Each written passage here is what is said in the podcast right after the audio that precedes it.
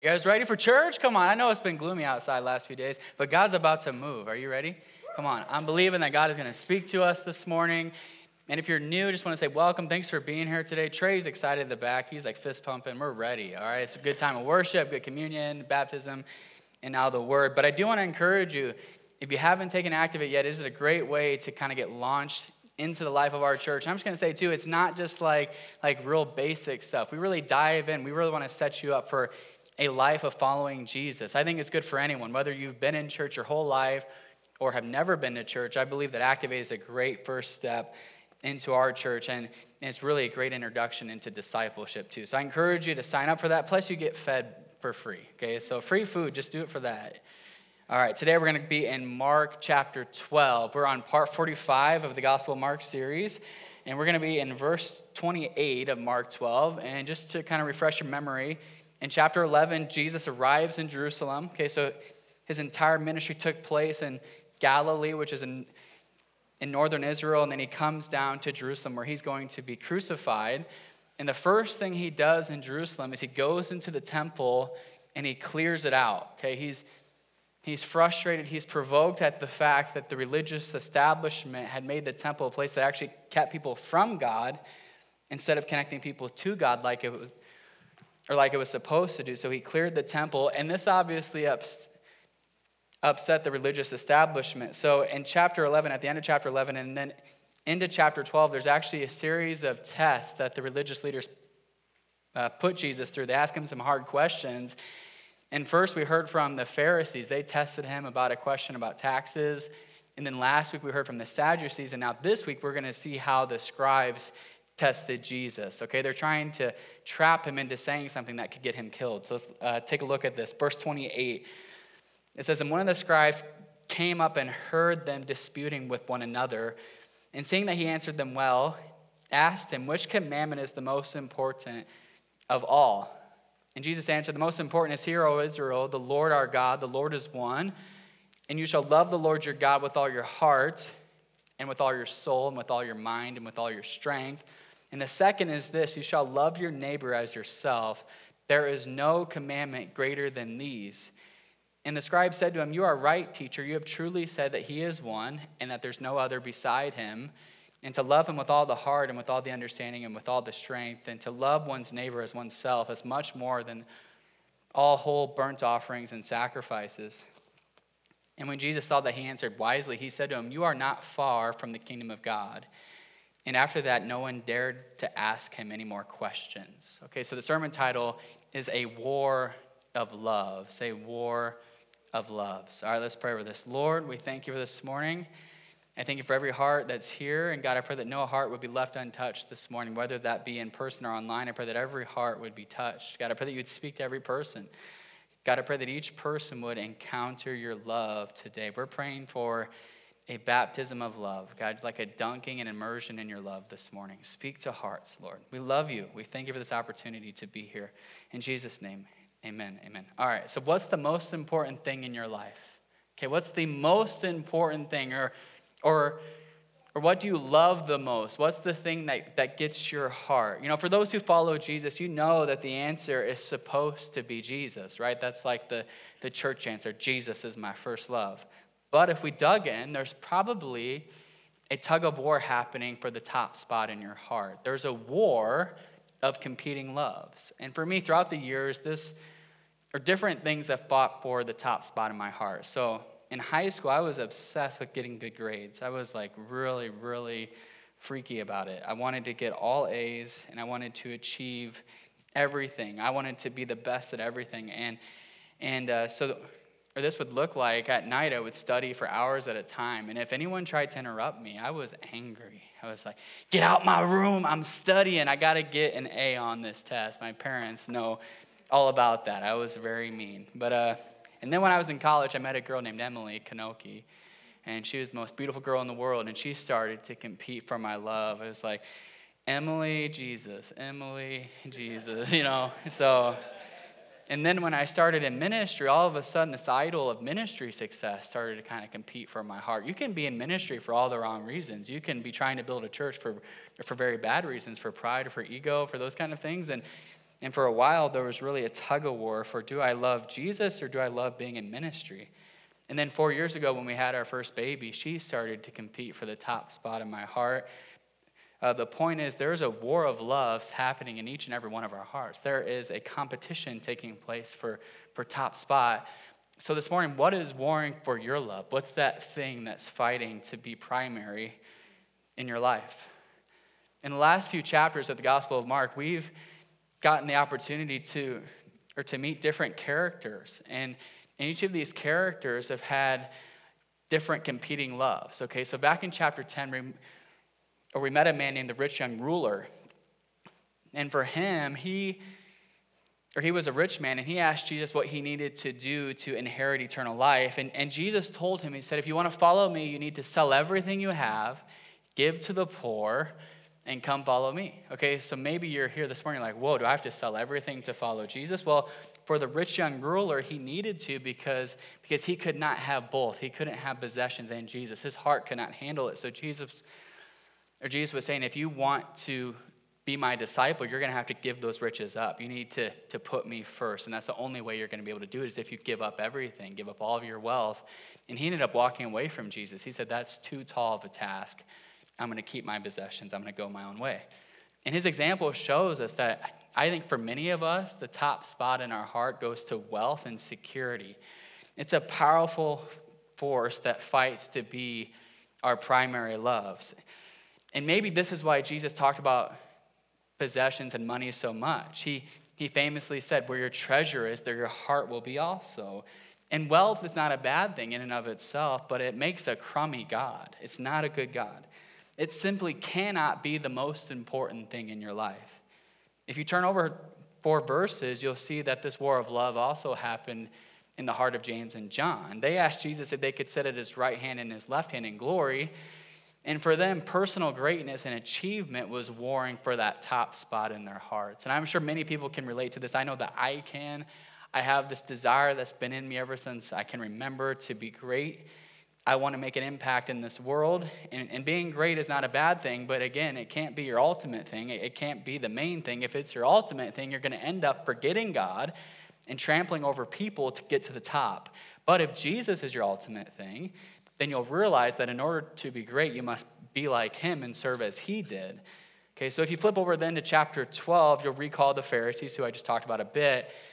And for them, they followed the rules meticulously and tried to make sure that everyone else is following the rules too. Anyone have a friend like that? It's not just they want to follow the rules, they're trying to make you follow the rules. You're like, get off my back, dog. Come on, I want to do my thing.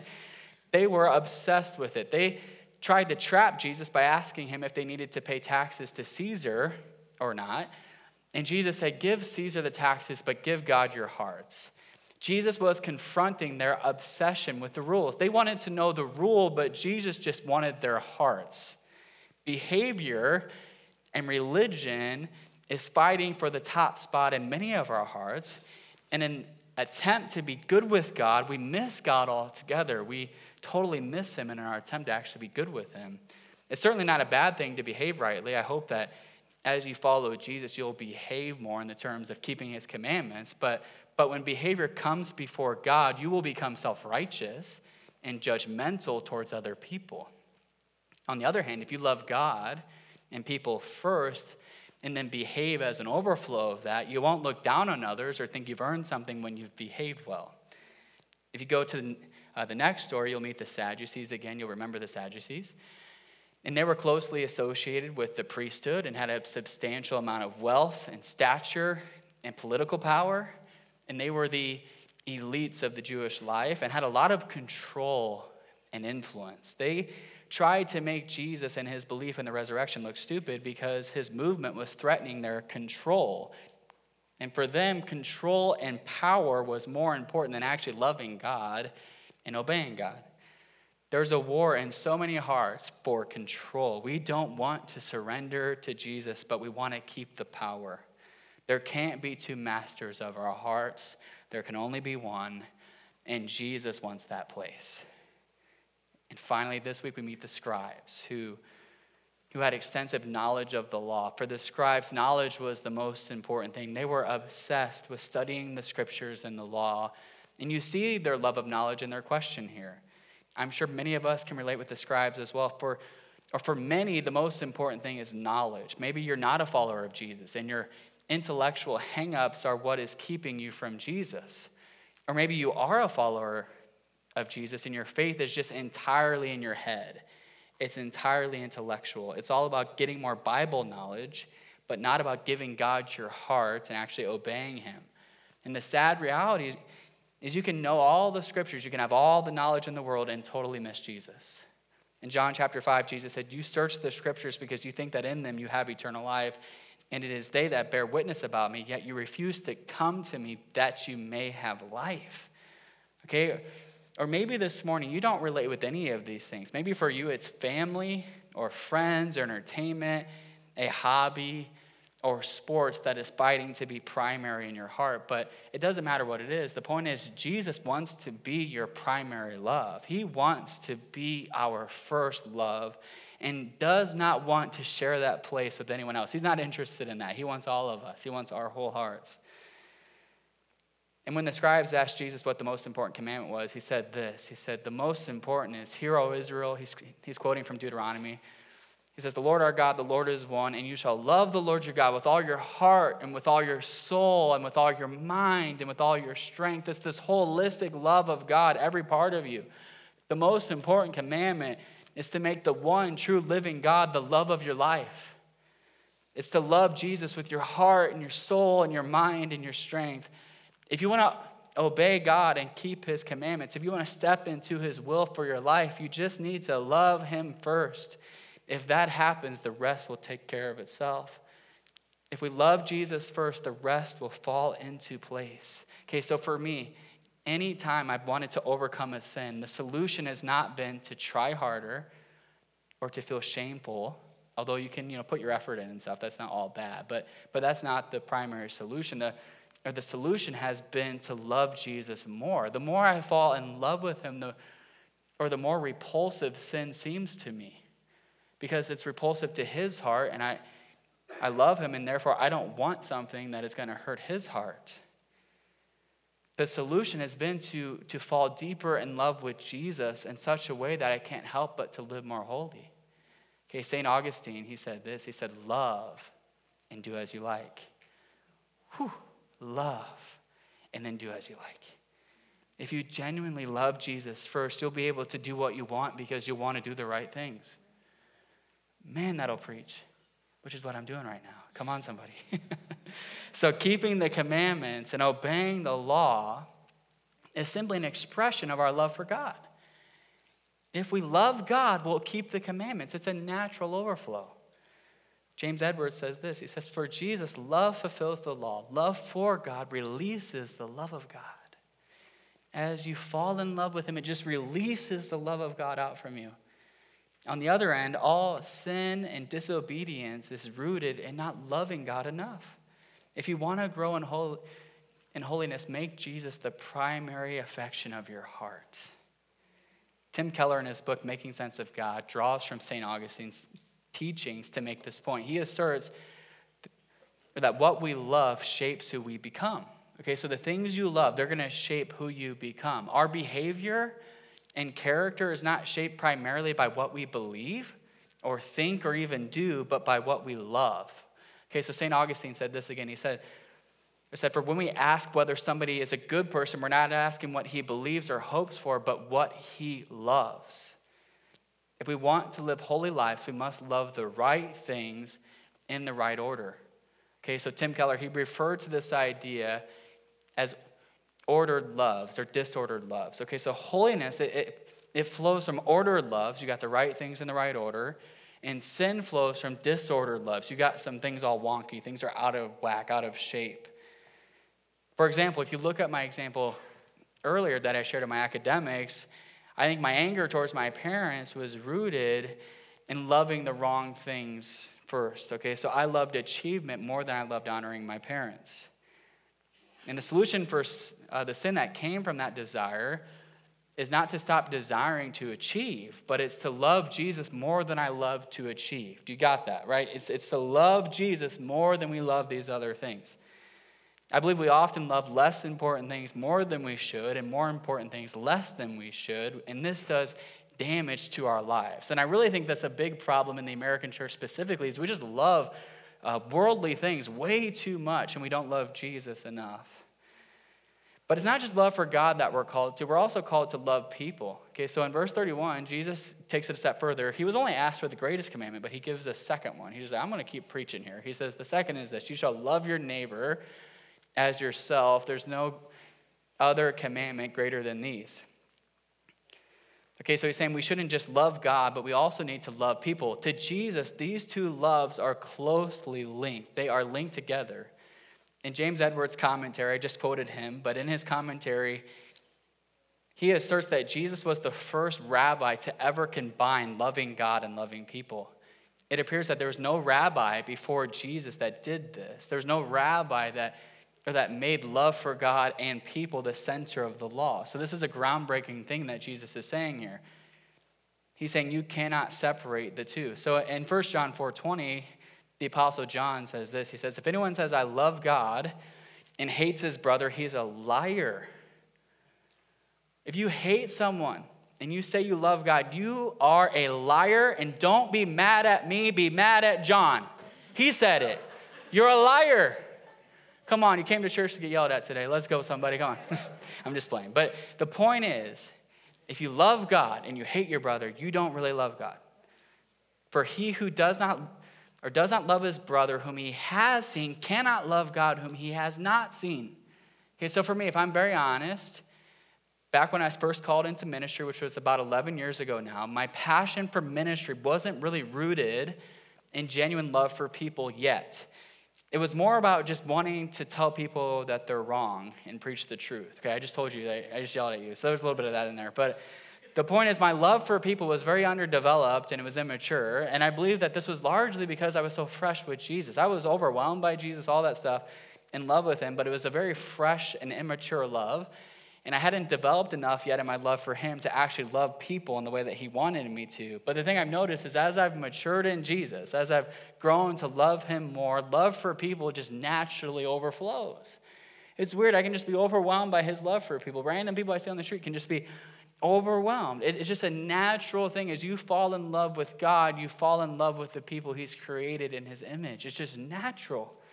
I've certainly not arrived, but my heart is becoming more tender by the year. With that in mind, again, Jesus is making a simple point. We cannot separate love for Jesus and people. We can't do it. If you genuinely love Jesus, you'll love the people he's created. You'll love his image bearers. If you don't love people, you probably don't love God or you have a very immature love for God. Okay, so what I've noticed in my years of following Jesus is people often try to separate these two things. On one end, you get people who claim to love God, but they view people as their enemies. They're judgmental and callous towards people, and they claim to be people who are, are guarding the truth, but then they hate people. On the other end, you get people who claim to love people, but they aren't concerned about pointing people to Jesus. Instead of being willing to speak truth in love, they would rather not say anything and let people continue in their sin. Okay, we have to keep these two things linked. If we get them broken up, it's going to lead to tragic consequences. That's the only way, if we keep these linked, that's the only way our love will be genuine and filled with both grace and truth, which we want to get both, right? We want to get both of those things, not just one. If we can love God first, people second, and then all the other stuff after that, then we're going to just naturally obey God and keep his commandments. We will live the lives that God created us to live. But the sad reality is, is that's easier said than done because so many things, as we talked about at the beginning. So many things are fighting for our love. There is a war of loves happening in each of our hearts. Uh, we put success, personal pleasure, and comfort, money, and so many other things before Jesus and people. So, again, as you look at your heart this morning, consider the question Is Jesus your primary love? Is he your primary love? Has he won the war for your heart yet? If not, what would he have to do to win that war? What would be enough for him to win the war of your heart? Would him giving his very life for you be enough to win your heart?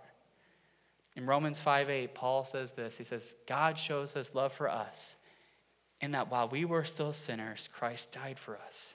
Okay, so Jesus loves you so much that, or that when you were at your worst, he gave his very life for you.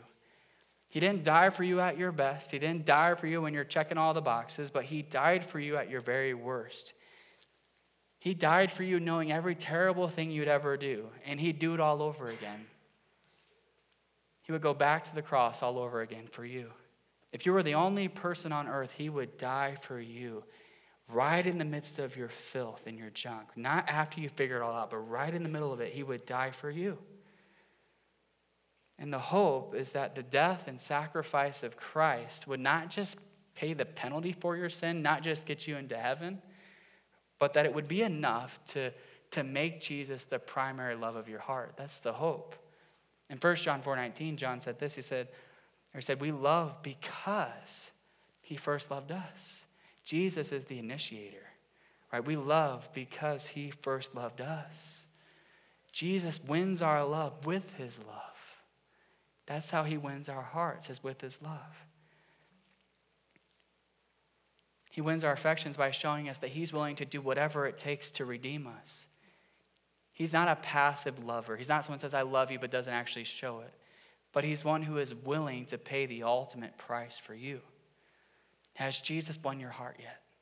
Has the gravity of what he did for you, has it really hit you yet?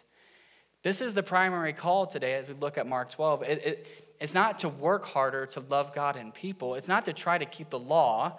It's to be so moved by what Jesus has done for you that, that you can't help but love him and love people.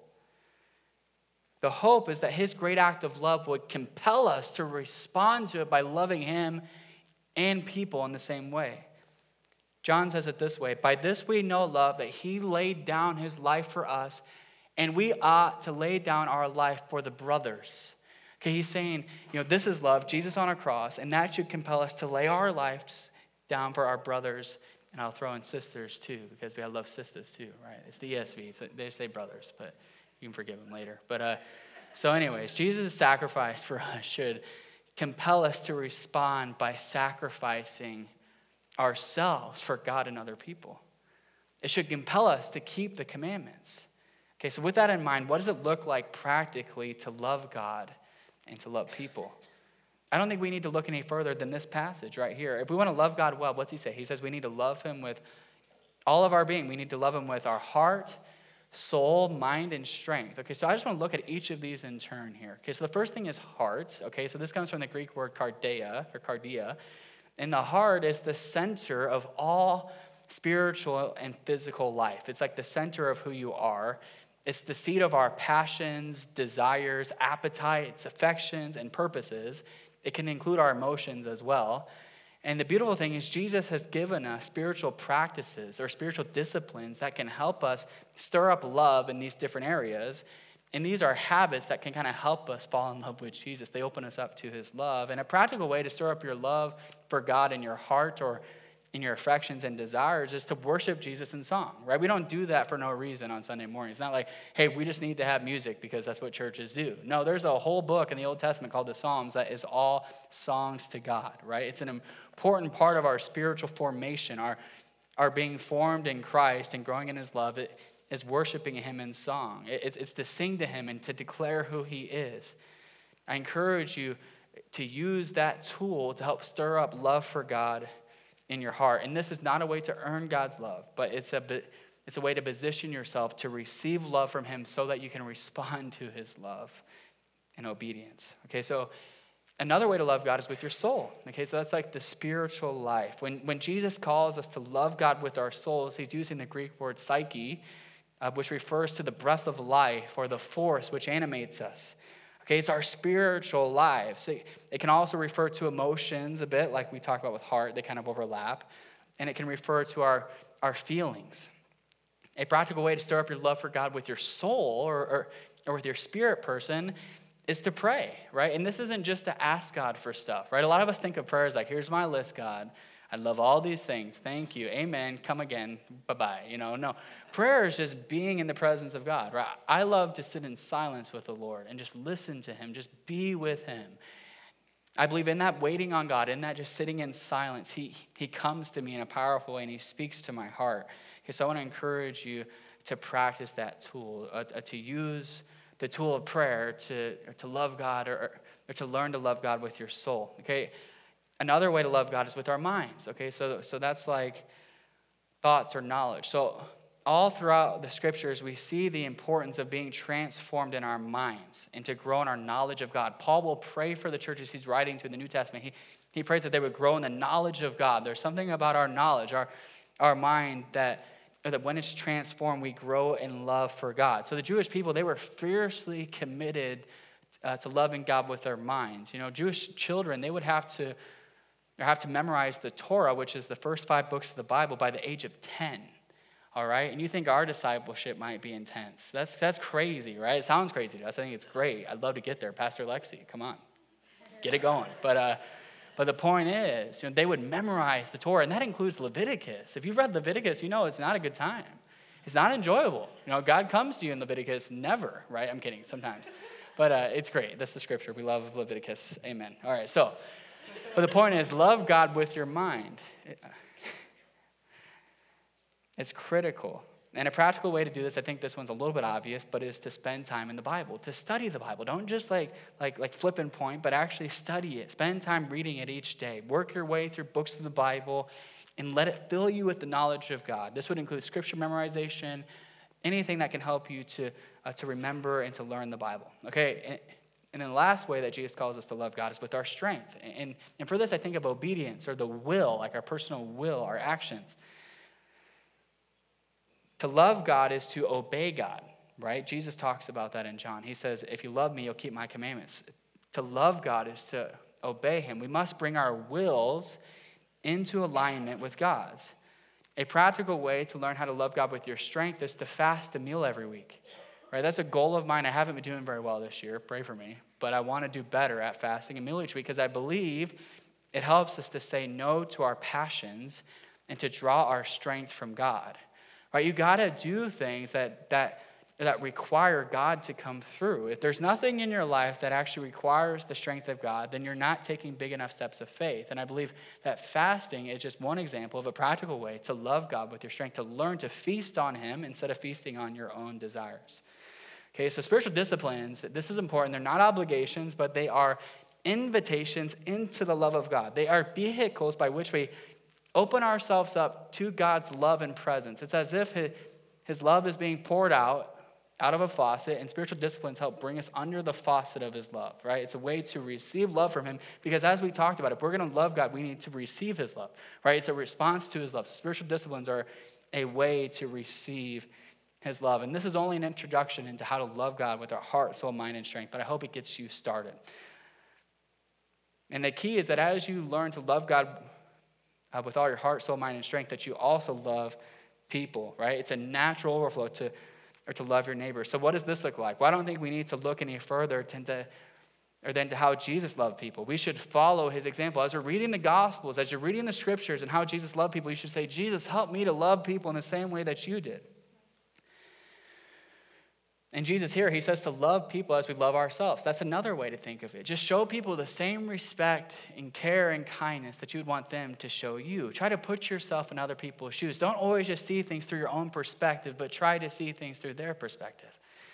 All right, so loving people, I thought of a couple of things. One practical thing, a practical thing is to love people sincerely. Okay, so Jesus, he he loved people with such a sincere love. So in his interaction with the rich young ruler, it says that before he told him to sell his possessions, he, he looked at him and loved him, right? So, this idea that he's looking at him, he's entering his world, he's actually getting into his heart and life. He, he's present with the rich young ruler.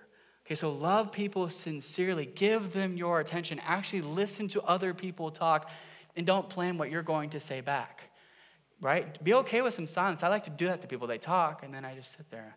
And they're like, well, are you going to say anything? I'm like, I'm just thinking about what you said. It's taking me a minute, right? I got to think about what I want to say back. All right, love people sincerely. Look at people, love them, give them your attention. And this is so hard in our social media culture, right? So many of our interactions are just curated and superficial. We need to take the time to actually get with people and to look them in the eye and to genuinely inquire about their lives and then to listen. Loving your neighbor means giving them your attention. Okay, but don't just love them with your attention, though. You got to take it a step further. Jesus, he also loved people sacrificially. Okay, so sacrificially, love other people sacrificially. Okay, so love, it's ultimately it's ultimately laying down your life for others, as John said in 1 John 3:16. It's being willing to put other people before yourself, to sacrifice your needs for other people's needs. And this is so difficult in a culture that tells us that our personal comfort and happiness is the most important thing. Any discomfort in our culture is viewed as an enemy, it's viewed as something that's bad. And yet, as we've seen in Mark, life is actually found when we lay our lives down. If we want to have life, we have to, de- we have to deny ourselves and take up our cross and follow Jesus. We need to do hard things and sacrifice our own comfort for other people. Okay, the last thing is to love other people unconditionally. And this is the really, really hard one. Okay, so this means we love people not just when they're doing what we want them to do or are loving us well, but we love them no matter what they've done and no matter what we get in return.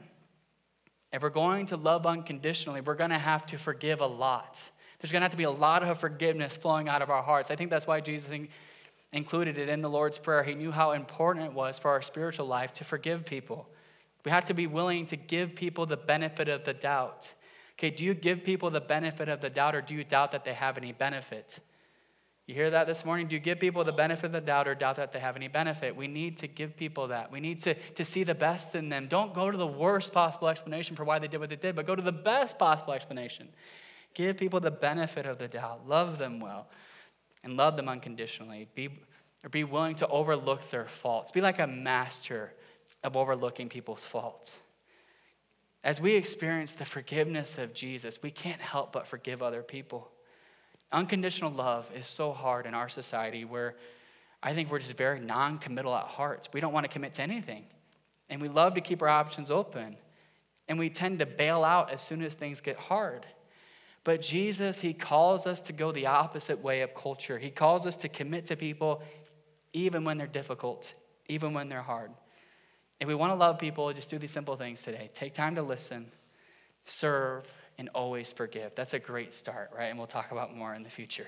But the call today is to love. We must love God and love people. And this is not in an attempt to be religious or to earn something from God but it's a response to the love that he's already shown us. Okay, so the main idea this morning is this if you're taking notes, Jesus wants to win our love. He wants to win the war for our hearts. He wants our love. Okay, when I think of someone who has let Jesus become their primary love, I think of my friend Drew Meyer, who spoke at the Holy Spirit Conference back in February, if you were here during that time, which we're doing that again the last weekend of February is the plan, and his brother Tony is speaking. I love Myers, so we're going to bring his brother in, Tony. It's going to be amazing. But the point is, I think of Drew Meyer as someone who, who loves God and people. And the first time I had a legit conversation with him was about 10 years ago now. And it was right after my freshman year of college. We were both promoting Chi Alpha at a camp together. At the time, he was the Iowa State Chi Alpha director, and I was a student. I was a a freshman, gonna be a sophomore. And we're at this camp. We got like two minutes before we're supposed to, to share about Chi Alpha with the students. And he says, Man, tell me your story really quick. We got a couple minutes. Tell me your story. So I started telling my story, like the really short version of it. You know, told him how Jesus really met me and forgave me at my worst. I kind of just shared some of my struggles briefly. And all of a sudden, tears start to fill his eyes. I'm like, What is happening right now? Like, we're in the uh, July summer, it's humid out here, and he's like crying because I've shared a minute version of my story. I just didn't really get it. And I remember I, it's marked me. That moment has marked me. And I said, God, I want to love people like Drew loves people.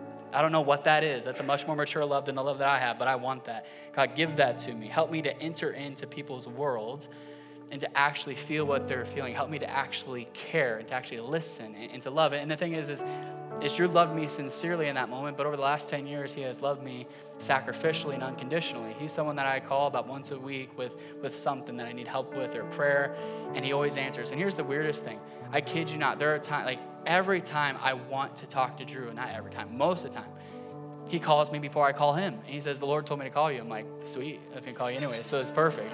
And there's times I don't call him because I think he's too busy for me, and he'll call me again because the Lord is telling him to call me right? He prays for me. I'm like, man, he's praying with me, or praying for me so much that he's hearing God tell him to call me.